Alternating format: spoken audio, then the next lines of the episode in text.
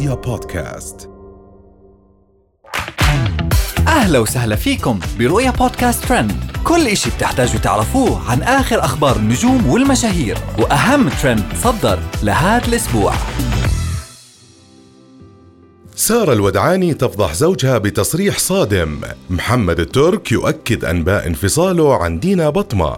هند القحطاني مصدومة من كلمة بنتها. هل تخفي إلهام الفضالة خبر حملها من زوجها شهاب الجوهر؟ ونبدأ أخبارنا مع سارة الودعاني اللي فضحت زوجها في حوار عفوي بينها وبين أحد صديقاتها واللي كان النقاش بينهم متمحور حول عمرها. بعد ما عبرت الودعاني إنه زوجها مشغول ومش فاضي لمثل هالأمور ولكن خان هالتعبير في وصفه وكان لها التعبير ضجه كبيرة وأصداء واسعة على ال social media. من جمهور سارة الودعاني اللي اعتبروها بتسيء لزوجها بهالتصريح وإنها وصفته على إنه رجل مادي وبيحب الفلوس. ومن سارة الودعاني بننتقل لمحمد الترك ودنيا بطمة بعد ما تداولت الصحف أنباء انفصالهم مؤخرا واللي أكدها محمد الترك في رسالته اللي وجهها لزوجته الفنانة المغربية دنيا بطمة في محاولة منه لاسترجاعها فكتب لها من شيم الرجال الاعتذار حتى لو لم تكن غلطان. وأضاف أنا من هذا المنبر أعتذر لملكتي وأقول لها لا يوجد بنت تزعل من أبوها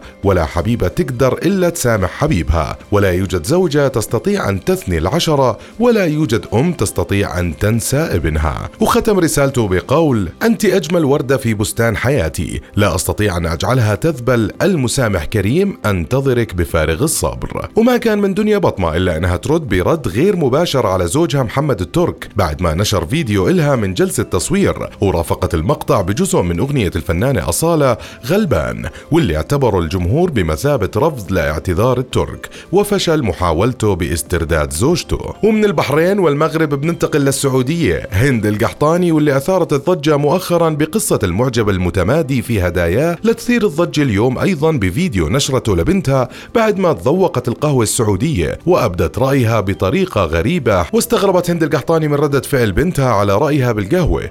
وإنها ما عجبتها بس قالت واو بطريقة غريبة. ومن هند القحطاني بننتقل لإلهام الفضالة واللي أثارت الجدل أمس بعد ما نشرت فيديو لها ولزوجها شهاب الجوهر. وهو بخبرها سر في أذنها أثناء تصويرها لفيديو وبعدها صرح الثنائي إنهم راح يكشفوا الخبر بعد ما يرجعوا من سفرتهم العائلية. واستغرب الجمهور حركات المراهقين اللي بدرت من الثنائي إلهام الفضالة وشهاب الجوهر وخمنوا إنهم من الممكن إنها تكون حامل وأخفتها الخبر لحين رجوعها من السفر.